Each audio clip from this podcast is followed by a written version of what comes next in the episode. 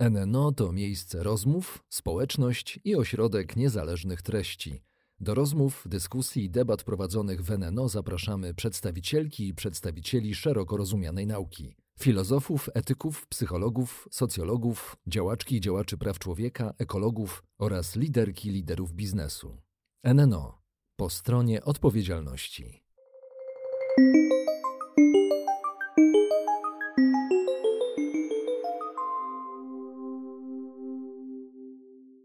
Krystyna Romanowska, podcast Nowy Nieznany Świat. 19 e, sierpnia obchodzimy Dzień Pomocy Humanitarnej. E, rozmawiam na, ten, na temat pomocy humanitarnej z Mateuszem Gasińskim, prezesem Dobrej Fabryki. E, Dzień dobry. Dzień dobry. Zacznę od końca. Nie, zacznę od początku, ale trochę od końca, ponieważ podcast nazywa się Nowy Nieznany Świat, czyli rozmawiamy trochę o przyszłości. I zawsze zaczynać od końca. I zawsze zaczynamy od końca. Chciałam Cię zapytać jak będzie wyglądał świat, którym niemożliwa będzie pomoc humanitarna? Czy to będzie koniec cywilizacji? E, ja myślę, że nie wiem, czy to będzie koniec cywilizacji. To będzie, mm, to będzie jakiś kryzys mm, solidarności międzyludzkiej. My tak bardzo dużo rzeczy opowiadamy o świecie z naszej perspektywy. Mówimy na przykład, że na Morzu Śródziemnym trwa y, kryzys uchodźczy, kryzys migracyjny. Tak?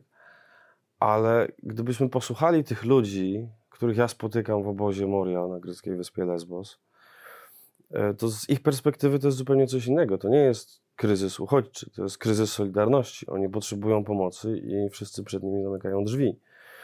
Więc ja myślę, że świat bez pomocy humanitarnej, w ogóle świat bez pomagania, takiego również sąsiedzkiego, e, to będzie świat w kryzysie takiej, w kryzysie solidarności po prostu. No.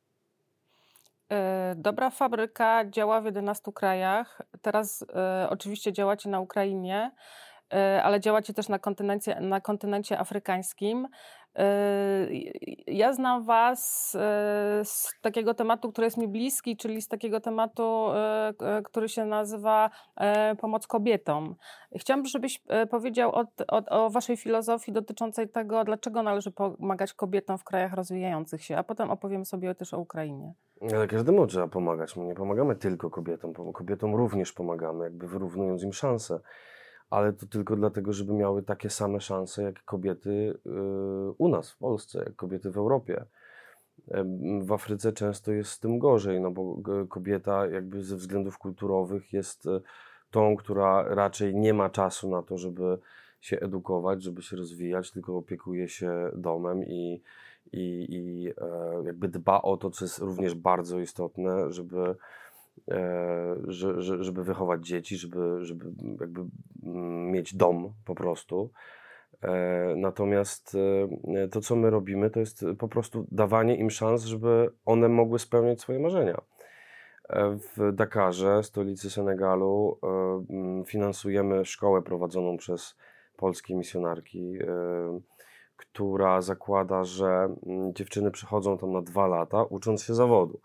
One, to jest po prostu zawodowa szkoła, w której one uczą się szycia, uczą się gotowania, uczą się mm, prostych rzeczy, natomiast jakość tej edukacji tam jest taka, że jakby 100% tych dziewczyn ma później pracę. E, jakby pracodawcy ustawiają się w kolejce, wiedząc, że rok szkolny się skończy i E, i szukają rąk do pracy, bo to są świetnie przygotowane dziewczyny. E, to są, e, które, które tak, które mają później taką trampolinę do tego, żeby zacząć się rozwijać, żeby powoli myśleć o swoich biznesach, bo, bo w ramach tej szkoły również uczymy przedsiębiorczości. To, to są czasami bardzo proste sprawy. To jest, to jest otwarcie niewielkiego butiku albo, albo, albo sali krawieckiej, w której te kobiety zaczynają, ale ale to, to, y, to już daje, to już jest trampolina, tak? To już daje jakieś nadzieje na to, że, że to życie potoczy się inaczej. Tym bardziej, że większość z nich y, to są y, mieszkanki najbiedniejszych części Senegalu. One pochodzą z miejsc, gdzie nie ma prądu, gdzie nie ma wody, gdzie nie ma, no, gdzie nie ma w ogóle perspektyw na to, żeby, żeby w ogóle myśleć o Dakarze, już nie mówiąc o, o innych częściach świata. Jak logistycznie się rozpoczyna taka misja? To znaczy, y, jesteście w 11 krajach, ale do tych krajów jakoś musieliście, musieliście dotrzeć. Czy to jest tak, że siadacie nad mapą i myślicie sobie, tu, tu, tu, tam pojedziemy, tam pojedziemy. Yy, rozmawiacie z ludźmi z tych krajów, jaka pomoc jest potrzebna. Jak, jak właściwie to w skrócie wygląda od początku, od zamysłu y, powstania misji, aż jakby do, do, jej, y, do jej kontynuowania i do, do rozpoczęcia pracy. Tak? Zamysł, zamysł fundacji zrodził się w głowie mm, Szymona Hołowni dokładnie, ale to dokładnie 8 lat temu, ponieważ e, właśnie obchodzimy naszą ósmą rocznicę działalności, jeśli chodzi o dobrą fabrykę. I ta, ta, ten pomysł na robienie fundacji, na robienie, e, na, na produkowanie dobra był e, od początku bardzo nieskomplikowany, bardzo prosty. Chodziło o zaufanie. E, Szymon na etapie pisania swoich książek podróżował po, po, po świecie i odwiedzał misjonarzy często. I od tego się zaczęło. Tak by fundacje, Fundacja Dobra Fabryka powstała, żeby uratować szpital w Demokratycznej Republice Konga. Co się udało oczywiście.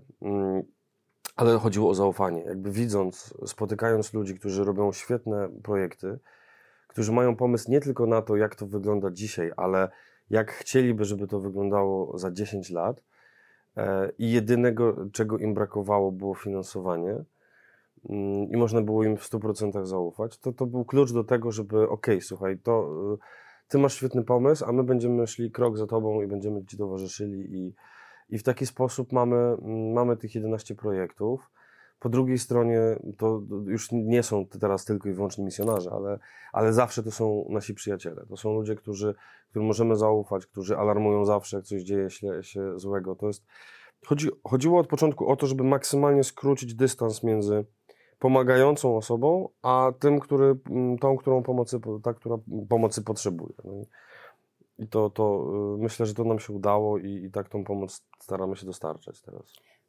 Jesteście małą fundacją relatywnie versus, y, versus y, duże, nazwijmy to w cudzysłowie, korporacje pomocy humanitarnej. Jak wy się pozycjonujecie w stosunku do nich? Uważacie się za lepszych, skuteczniejszych, mniej zbiurokratyzowanych? Jakby jak, jak myślicie wy o nich, a oni o was, jeżeli oczywiście o was wiedzą? Ja myślę, że wiedzą. Teraz podczas takich różnych spotkań dotyczących pomocy humanitarnej, jakby dowiadujemy się, jakby wiele organizacji mówi, że robicie super robotę od początku wojny na Ukrainie. Ja, ja, ja, ja się nie lubię z nimi porównywać na zasadzie takiej, kto robi lepiej albo kto robi gorzej. Oni oczywiście robią zupełnie inną skalę niż my robimy ale myślę, że to, co robią oni, jest bardzo, bardzo potrzebne. Natomiast e, my, jakby widzimy bardzo dużą potrzebę działania w taki, e, brzydko mówiąc, snajperski sposób, że, że, że, e, że jakby wyszukujemy bardzo konkretne miejsca. My nigdy nie mówimy, że, że nakarmimy całą Afrykę. E, my po prostu potrzebujemy zmienić bardzo konkretne ludzkie historie. I mm, ta pomoc globalna, humanitarna, ona często. Mm, nie dociera do konkretnych ludzi. Znaczy, ona dociera do konkretnych ludzi, ale to nie jest opowieść o konkretnym człowieku. E, to, to jest często e, pokrycie, pokrycie jakiejś e, luki, jakby odpowiedź na jakiś problem, a my staramy się odpowiadać na potrzeby konkretnych ludzi. Dlatego ta skala jest może mniejsza, ale, ale to jest niesamowite. Wiesz, później spotkać ludzi, którzy E, którym mm, udało się pomóc, którym za, ludzie zaangażowani w, w, pomoc dobrej fabryce, jakby odmienili wszystko, oni ich uratowali. No, mamy przecież ośrodek e, e, dla dzieciaków z chorobą głodową w Demokratycznej Republice Konga. Jak zaczynaliśmy tam finansować ten szpital i ośrodek, to przecież w, w Kongu, mm, znaczy dalej ten problem głodu, głodujących dzieci jest olbrzymi. On wynika owszem z tego, że tam zawsze jest wojna i teraz zwłaszcza jak kiedy na Ukrainie jest wojna, to tam jeszcze bardziej jest wojna. On wynika również z tego, że mm, no właśnie, że skoro jest wojna, to ludzie boją się wychodzić na pola. E, jeśli już wyjdą na te pola, to te pola często są grabione. Jeśli już uda im się zebrać to, coś z tych pól, to jakby poziom edukacji nie pozwala im dobrze tego mm, przetworzyć, tak żeby podać dobrze zbilansowany posiłek takiemu dziecku. I to doprowadza do problemu. I my staramy się działać nie tylko w taki sposób, że słuchaj, dobra, to my nakarmimy tego safariego. Bo teraz mówię, safari to jest taki mm, e, kilkuletni chłopczyk, który trafił do nas e, wyglądał strasznie. To już był naprawdę szkielet po, po, powleczony skórą. E, wydawało się, że się go nie, nie, nie, nie, nie uda nam uratować. E, chłopak teraz jest nie do poznania, będzie szedł do szkoły zaraz. E, jest zadowolony, szczęśliwy i to jest jakby jedna z, z dziesiątek, setek tak naprawdę historii, które, które udało nam się już doprowadzić do szczęśliwego finału ale mm, mówiąc o ośrodku dożywiania, to, jest, e, to, to, nie jest tylko tak, że my dajemy posiłek. My jakby dajemy owszem ten posiłek, bo to jest taka pierwsza pomoc dla tego dziecka. No, dla niego posiłek to jest lekarstwo, to jest e, posiłkami, mlekiem terapeutycznym się leczy po prostu.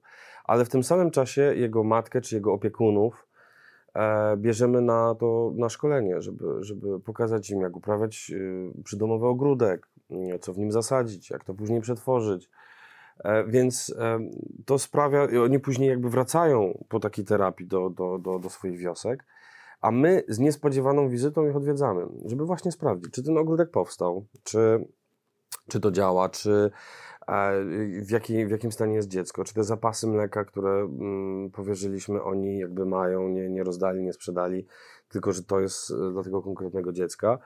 I e, to y, widać, że problem głodu, na przykład w Tamogędze, w tej wiosce, w której jest ośrodek, w zasadzie już nie istnieje. Do ośrodka przychodzą teraz ludzie z, mm, z dalszych okolic, bo świadomość mieszkańców Tamogęgi już na tyle się zmieniła, że nawet jeśli jakieś dziecko wpada w niedożywienie, to sąsiadka już wie, że o, za, za chwilę trzeba, ten będzie miał problem, to już idziemy do ośrodka, żeby powiedzieć, że on ma problem. I, e, i, I tak jakby widzimy w tym wielki sens, że, że mm, podchodzimy właśnie do, do, do, do, do każdego człowieka, jakby znając go z imienia i nazwiska. Powiedziałeś, e, w Kongu zawsze była wojna, e, a teraz jest wojna na Ukrainie, więc tym bardziej w Kongu jest wojna. Jaka jest zależność między wojną na Ukrainie a Afryką? Z waszego punktu widzenia, co wy obserwujecie? obserwujemy to, że w momencie, kiedy e, oczy całego świata e, zwróciły się w kierunku Ukrainy i to, to jakby to, to, to zajęło wszystkie pierwsze strony gazet, e, to, to, to co się dzieje w Ukrainie, to cały problem świata przeniósł się w ten rejon nasz, to znowu o Afryce nikt nie myśli, nikt się nie interesuje. No przecież my mamy naszą wojnę, to co się będziemy interesować tym, co tam się dzieje. I myślę, że dużo grup y, takich właśnie rebelianckich, e, ludzi, którzy tam od zawsze chcieli walczyć o swoje interesy, e, bardzo zgrabnie to wykorzystuje. E, właśnie teraz, trzy tygodnie temu, musieliśmy ewakuować nasz szpital, ponieważ rebelia dotarła już do, do wioski Tamugenga. Mm, częściowo personel zdecydował, że oni zostają przy pacjentach i super. E, bo dzięki temu ta kontynuacja naszej pomocy mogła, mogła e, cały czas e, mm, docierać na miejsce. Teraz mm, do szpitala już w zasadzie wszyscy wrócili, ale to nie znaczy, że sytuacja się zmieniła. Jakby nasz szpital jest teraz na terenie okupowanym przez rebelię. Na szczęście jest cicho spokój, nie strzelają przez, przez, przez chwilę, więc szpital działa. E, ja myślę, że to ten schemat taki, że zrobimy to co Rosjanie, czyli wejdziemy do kraju obcego i powiemy im, że przyszliśmy ich wyzwolić, żeby im było, żyło się lepiej, to jest to, co teraz bardzo e, często gra w głowach e, właśnie przywódców afrykańskich Czyli rebelii. oni zapożyczają ten sposób myślenia teraz i... Ja, ja widzę w Kongo, ja mhm. widzę dokładnie to samo, co się stało w, w Ukrainie. Znaczy ten sam schemat, że przychodzi ktoś pod zupełnie inną banderą i mówi, że słuchajcie, my was tutaj wyzwolimy, będziecie, będzie wam się żyło lepiej, tak? I teraz wy jako, jako pomoc humanitarna, yy, co wy możecie? Versus wojsko, versus uzbrojone oddziały.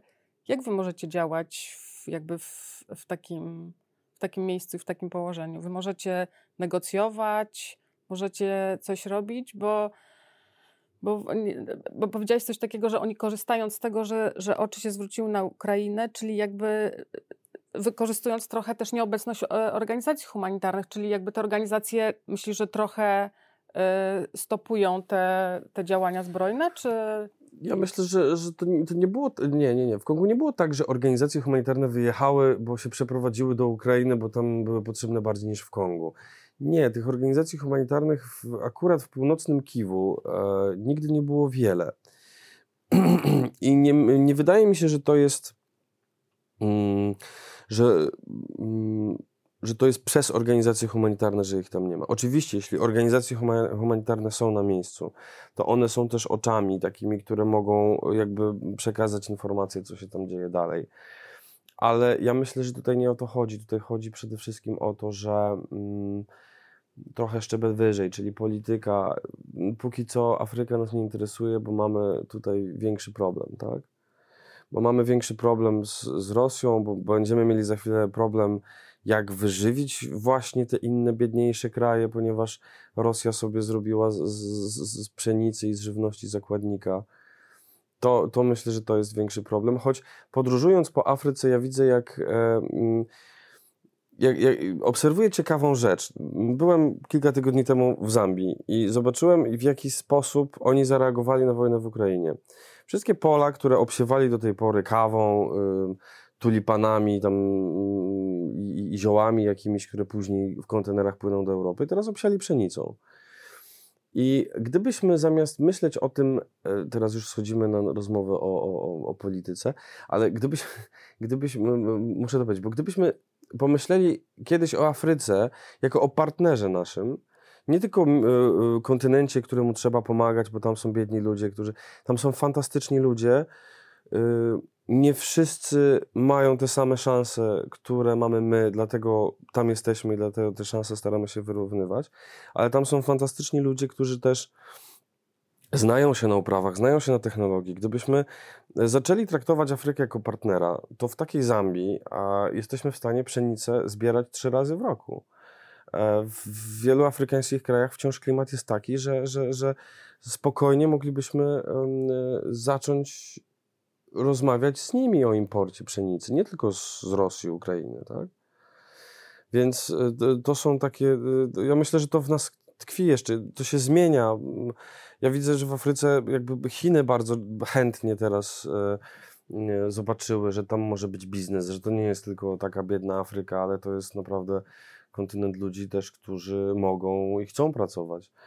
E, natomiast my jeszcze wciąż uznajemy tą Tak, tak jak powiedziałeś o, tym, o, o, tych zakładnikach zboża, nie? że jesteśmy sparaliżowani i właściwie nawet się nie rozglądamy dookoła, jak, można szukać alternatyw. Tak, e, dokładnie, mhm. dokładnie, tak. Były takie pomysły, że może z Ameryki Południowej, może, nie wiem, szukajmy tego zboża. No ale możemy też pomyśleć w perspektywie najbliższych lat, gdzie go można obsiać, żeby, e, żeby na, na pszenicę nie było monopolu, żeby znowu jak się coś zaognie gdzieś w, w, w, Ameryce Południowej, w Afryce, w jakimś kluczowym jednym kraju, to żebyśmy znowu nie byli w takiej sytuacji, Kluczowe że kurek... słowo dywersyfikacja. Dokładnie tak. No. Yy, przechodząc z kontynentu afrykańskiego na Ukrainę, yy, koniec lutego jest informacja o wojnie. Jaka była twoja pierwsza myśl? Moja pierwsza myśl była taka, że jednak y, to nie jest możliwe. Y, że jakby wszyscy wiedzieliśmy, że tak to się to skończy, ale nikt z nas nie myślał o tym, że to, to, to, to może być, że tak blisko znowu coś się wydarzyło. A druga myśl była taka, że y, trzeba tam jechać, no bo ludzie zaczną uciekać i trzeba im jakoś pomóc. Więc y, już w pierwszym dniu podjęliśmy decyzję, że mm, organizujemy zespół, który Mm, zupełnie interwencyjnie pojedzie do granicy i zobaczy, jak to jest wszystko zorganizowane i e, będziemy podejmowali decyzję o tym, co dalej na miejscu. Na, na, jak do, dotarliśmy do Medyki, to było pierwsze miejsce, do którego dotarliśmy w pierwszą noc, jakby widzieliśmy, że już dużo polskich, polskich organizacji, e, ale też ludzi po prostu organizuje się i po tej stronie jest to całkiem nieźle zorganizowane. Ale jak usłyszeliśmy, że mm, w Krościenku, na przejściu granicznym do do przeprawy granicznej czeka 40 km samochodów e, i, i wiedzieliśmy, że te, te, te noce, które oni w samochodach spędzają, będą mroźne. To wiadomo, no niektórym mm, tam się ludziom kończyło paliwo, ludzie nie mieli co jeść. No to, to te pierwsze doby to naprawdę ludzie pakowali co mogli i jechali do granicy. I tam był, tam był faktycznie kłopot. e, byliśmy mm, na kilku przejściach granicznych i co noc spędzaliśmy e, całą noc po, drugim, po drugiej stronie przejścia granicznego. Bo tutaj po naszej stronie, to tak jak mówię, było wszystko świetnie zorganizowane. Natomiast to już była meta dla tych ludzi. Oni już przechodzili, oni najczęściej już mieli jakiś środek transportu, żeby jechać dalej. Natomiast ci, którzy byli po drugiej stronie, mm, to te noce naprawdę, ja, ja tam pamiętam dużo takich bardzo mm, trudnych sytuacji. Pamiętam kobietę, która próbowała nawiązać kontakt i dzwoniła przez urząd miasta w Ustrzykach Dolnych mm, do tego, żeby ktoś jej pomógł. Ona była po stronie ukraińskiej, kilka kilometrów od granicy, e, z małymi dziećmi w samochodzie, brakło jej paliwa, więc kolejka się posuwała, ona się nie mogła posuwać, nie miała jedzenia, nie mogła ich ogrzać, a na zewnątrz było jakieś minus 10-15 stopni, coś takiego. I e, próbowaliśmy po prostu ją namierzyć, gdzie ona dokładnie jest, żeby opowiedziała nam to. I e, zatynkowaliśmy po prostu samochód, e, dowieźliśmy im jedzenie. E, ona, ona, ona się po prostu rozpłakała i ona była tak szczęśliwa, ona liczyła na jedną kanapkę, a myśmy jej tam zawieźli termos z herbatą, jakieś różne te... Ona mówiła, że ona tu ma sąsiadkę w tej, kolej, w tej kolejce z samochodu obok, której miejsce trzyma, to ona ją zaprosi do swojego samochodu, bo akurat miała duży i że one spędzą ten wieczór razem, tak się ciesząc, że nas spotkały, nie? I, I, takich historii mieliśmy, mieliśmy mnóstwo. Ja pamiętam taką Teresę, którą ogrzewaliśmy w samochodzie. To była kobieta w dziewiątym miesiącu ciąży, która przez 6 kilometrów stwierdziła, że ona już nie będzie stała w samochodzie. Ona idzie do granicy na piechotę i szła 6 kilometrów do granicy. Jedyną rzeczą, którą miała, to była reklamówka z rzeczami dla dzieci, dla dziecka E, który jeszcze był w brzuchu, bo ona mówi, ona nie wzięła dla, dla siebie nic, ale ona nie miała pojęcia, kiedy ona urodzi, więc chciała mieć przynajmniej dla tego dziecka coś. To, to, to te pierwsze noce naprawdę były, e, na, naprawdę były pełne takich e, bardzo wzruszających historii i też pokazujące, jak ważne jest to, że my zdecydowaliśmy, że chcemy po stronie ukraińskiej być wtedy, tak? Później już wszystko się zmieniło, jakby problem na E, granicy, problemu na granicy już po kilku dniach nie było e, i później zaczęło się, za, zaczęły się organizacje transportów w głąb Ukrainy. Tak? Dzisiaj nasze transporty staramy się wysyłać właśnie tam, gdzie nie dojeżdżają inne transporty. W zasadzie docieramy na, dzięki naszym partnerom ukraińskim na samą linię frontu do Słowiańska, do Krematorska, wyposażyliśmy szpital w Krematorsku, e, wysyłamy, wysyłamy do Odessy również pomoc, więc jakby tych miejsc wciąż jest dużo i, i to wciąż jest potrzebne. Już nie wszędzie, ale właśnie tam, gdzie jest bardzo potrzebne, staramy się być. A co cię Mateusz napędza? Co, co sobie mówisz, jak musisz wstać, nie wiem, o drugiej w nocy i pojechać nieść pomoc obcym ludziom? Przepraszam, że to tak brzmi dosyć e, pompatycznie, ale, ale chciałam usłyszeć odpowiedź na to pytanie. No, y, y, pewnie chciałabyś usłyszeć, że to jest coś takiego, nie wiem, bardzo, nie wiem, jakieś y, wzniosłe myśli mi przelatują przez głowę. Ja chciałabym, chciałabym usłyszeć, że dobrze, ci, dobrze mi za to płacą. nie, wiesz, ja, ja nie wiem. Ja, ja... No bo ja wiem, rozumiem, czy... że masz jakiś taki moment, kiedy sobie mówisz, kurczę, no nie, no dzisiaj jestem już, z, już niech inni pomogą, ja już się napomagałem. Nie, nie masz takich momentów? Zawsze jest to... Znaczy, wiesz, ten, ten tydzień y, pierwszy i drugi y, po wybuchu wojny chyba wszyscy mieliśmy coś w sobie takiego, że y, trzeba pomagać. W, w, my dodatkowo jakby w, mieliśmy takie poczucie, że, że jakby mając doświadczenie też z pracy w różnych e, miejscach, e, jakby przy, w Ukrainie po, po, przygranicznej było dość bezpiecznie, ale mając doświadczenie właśnie z Demokratycznej Republiki Konga, z mm, opanowanej przez terrorystów północnej części Burkina Faso i tak dalej, stwierdziliśmy, że dobra, to jedziemy i jakby miałem takie poczucie obowiązku, że jakby wiedziałem, że tym ludziom tam dziś nikt w nocy nie pomoże, bo nikogo tam nie było przez te pierwsze dni. I e, no i co? No i miałem do wyboru, albo się wyspać, albo y, myśląc o nich powiedzieć, dobra, to nie wiem, robimy tą herbatę, bo codziennie robiliśmy takie 100, y, ponad 100 termosów herbaty i, i jedziemy. I jakby w zespole nie było, nie było żadnego y, głosu takiego, że a odpuśćmy, nie, dzisiaj może film na Netflixie, a nie, nie, wszyscy, wszyscy jakby wiedzieli, mam bardzo świetny zespół i wszyscy wiedzieli, po co tam jesteśmy i każdy, każdy to robił bez w ogóle zastanawiania się, dlaczego to robi. I teraz właśnie zastanawiam się, dlaczego ja to robię. No. I chyba to mi zostanie po tej rozmowie. Będę się dalej zastanawiał, dlaczego ja to robię. Interesowałam się trochę jakością pomocy humanitarnej wobec Ukrainy. Ja słyszałam bardzo do, dosyć przerażające historie o tym, że nie wiem, pewna duża organizacja humanitarna zastanawiała się nad tym, jak zapewnić posiłki wegetariańskie dla swoich wolontariuszy, zamiast y, zajmować się ludźmi na granicy. Mam wrażenie, że, że jakby że szansa jest po waszej stronie. Czy szansa jest po stronie małych organizacji humanitarnych, które nie są zbiurokratyzowane? Czy też czujesz coś takiego, że wy jesteście bardziej skuteczni? E, tak, ale jeszcze raz powiem, i jedni i drudzy są potrzebni i fajnie, gdyby jedni i drudzy ze sobą rozmawiali. E, ponieważ... A jak uniknąć zbiurokratyzowania w dużych, e, w dużych organizacjach humanitarnych?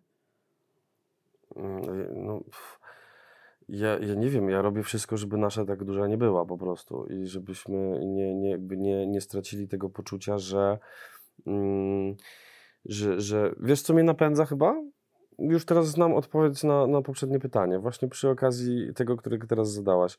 E, jak patrzysz człowiekowi w oczy, który potrzebuje mm, pomocy i wiesz, że on naprawdę tego potrzebuje i masz taką pewność, że robisz teraz to, co jest ważne, to to jest ten moment, który, który mnie napędza, a dodatkowo to jest, myślę, ta różnica między pracą w dużej, gigantycznej korporacji humanitarnej, a małej, która dociera po prostu do, do bardzo konkretnego człowieka. E, ja, ja oczywiście wiem, że jest mnóstwo organizacji, które mm, znaczy, mm, nie oceniając zupełnie, że inni robią beznadziejnie. To nie chodzi nawet o organizację, ale o różne decyzje. Ja y, peł, y, na pewno pełną dobrej woli decyzją była ta, y, której efekt zobaczyłem w mm, obozie na greckiej wyspie Lesbos tuż po pierwszych deszczach. Komple obóz kompletnie zarany. E, oni mieszkali wtedy po pożarze Mori w tymczasowym obozowisku, które do dzisiaj funkcjonuje, ale miało być tymczasowe, pod namiotami, e, gdzie nie było posadzki, więc po deszczu tam po prostu było błoto. I gdzieś ktoś mm, dowiedział się, że zalało obóz. I siedząc za biurkiem w jakimś kraju y, daleko, daleko. Rozwinięty. Y, pomyślał sobie, że kurczę, zalało obóz, no to trzeba tam zawieźć mopy. I do tego obozu, w którym e, hałdy błota po prostu po, po tym deszczu rozchodzonego były wszędzie, wjechała kiedyś ciężarówka, e, ciężarówka mopów.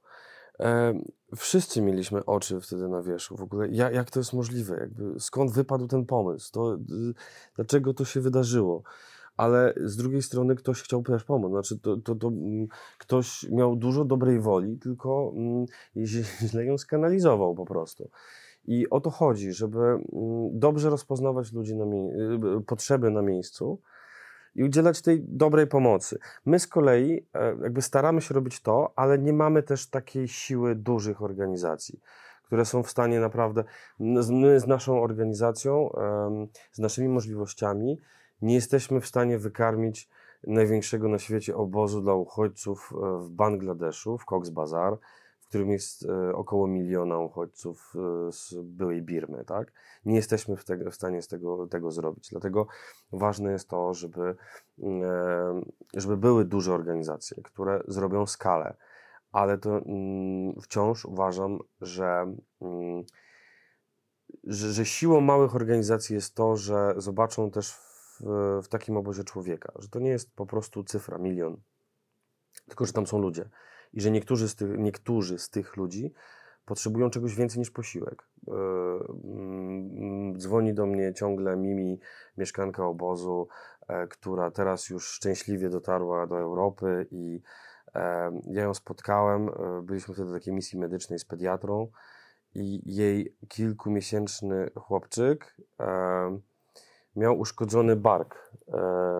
I to była ta lekarka mi powiedziała, że to jest jakby trzeba błyskawicznie reagować, bo chłopak nie będzie miał y, ręki.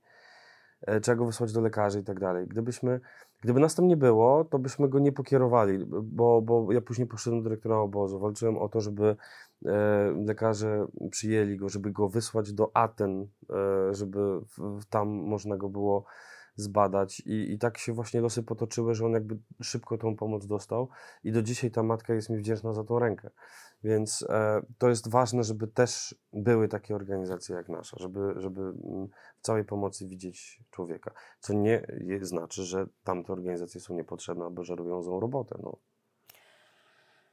E, Mateusz Gasiński, prezes Dobrej Fabryki. E, najlepsze życzenia dla Dobrej Fabryki z okazji ósmej rocznicy powstania, a podcast Nowy Nieznany Świat z okazji e, Międzynarodowego Dnia Pomocy Humanitarnej. Bardzo dziękuję za rozmowę. Dziękuję również bardzo.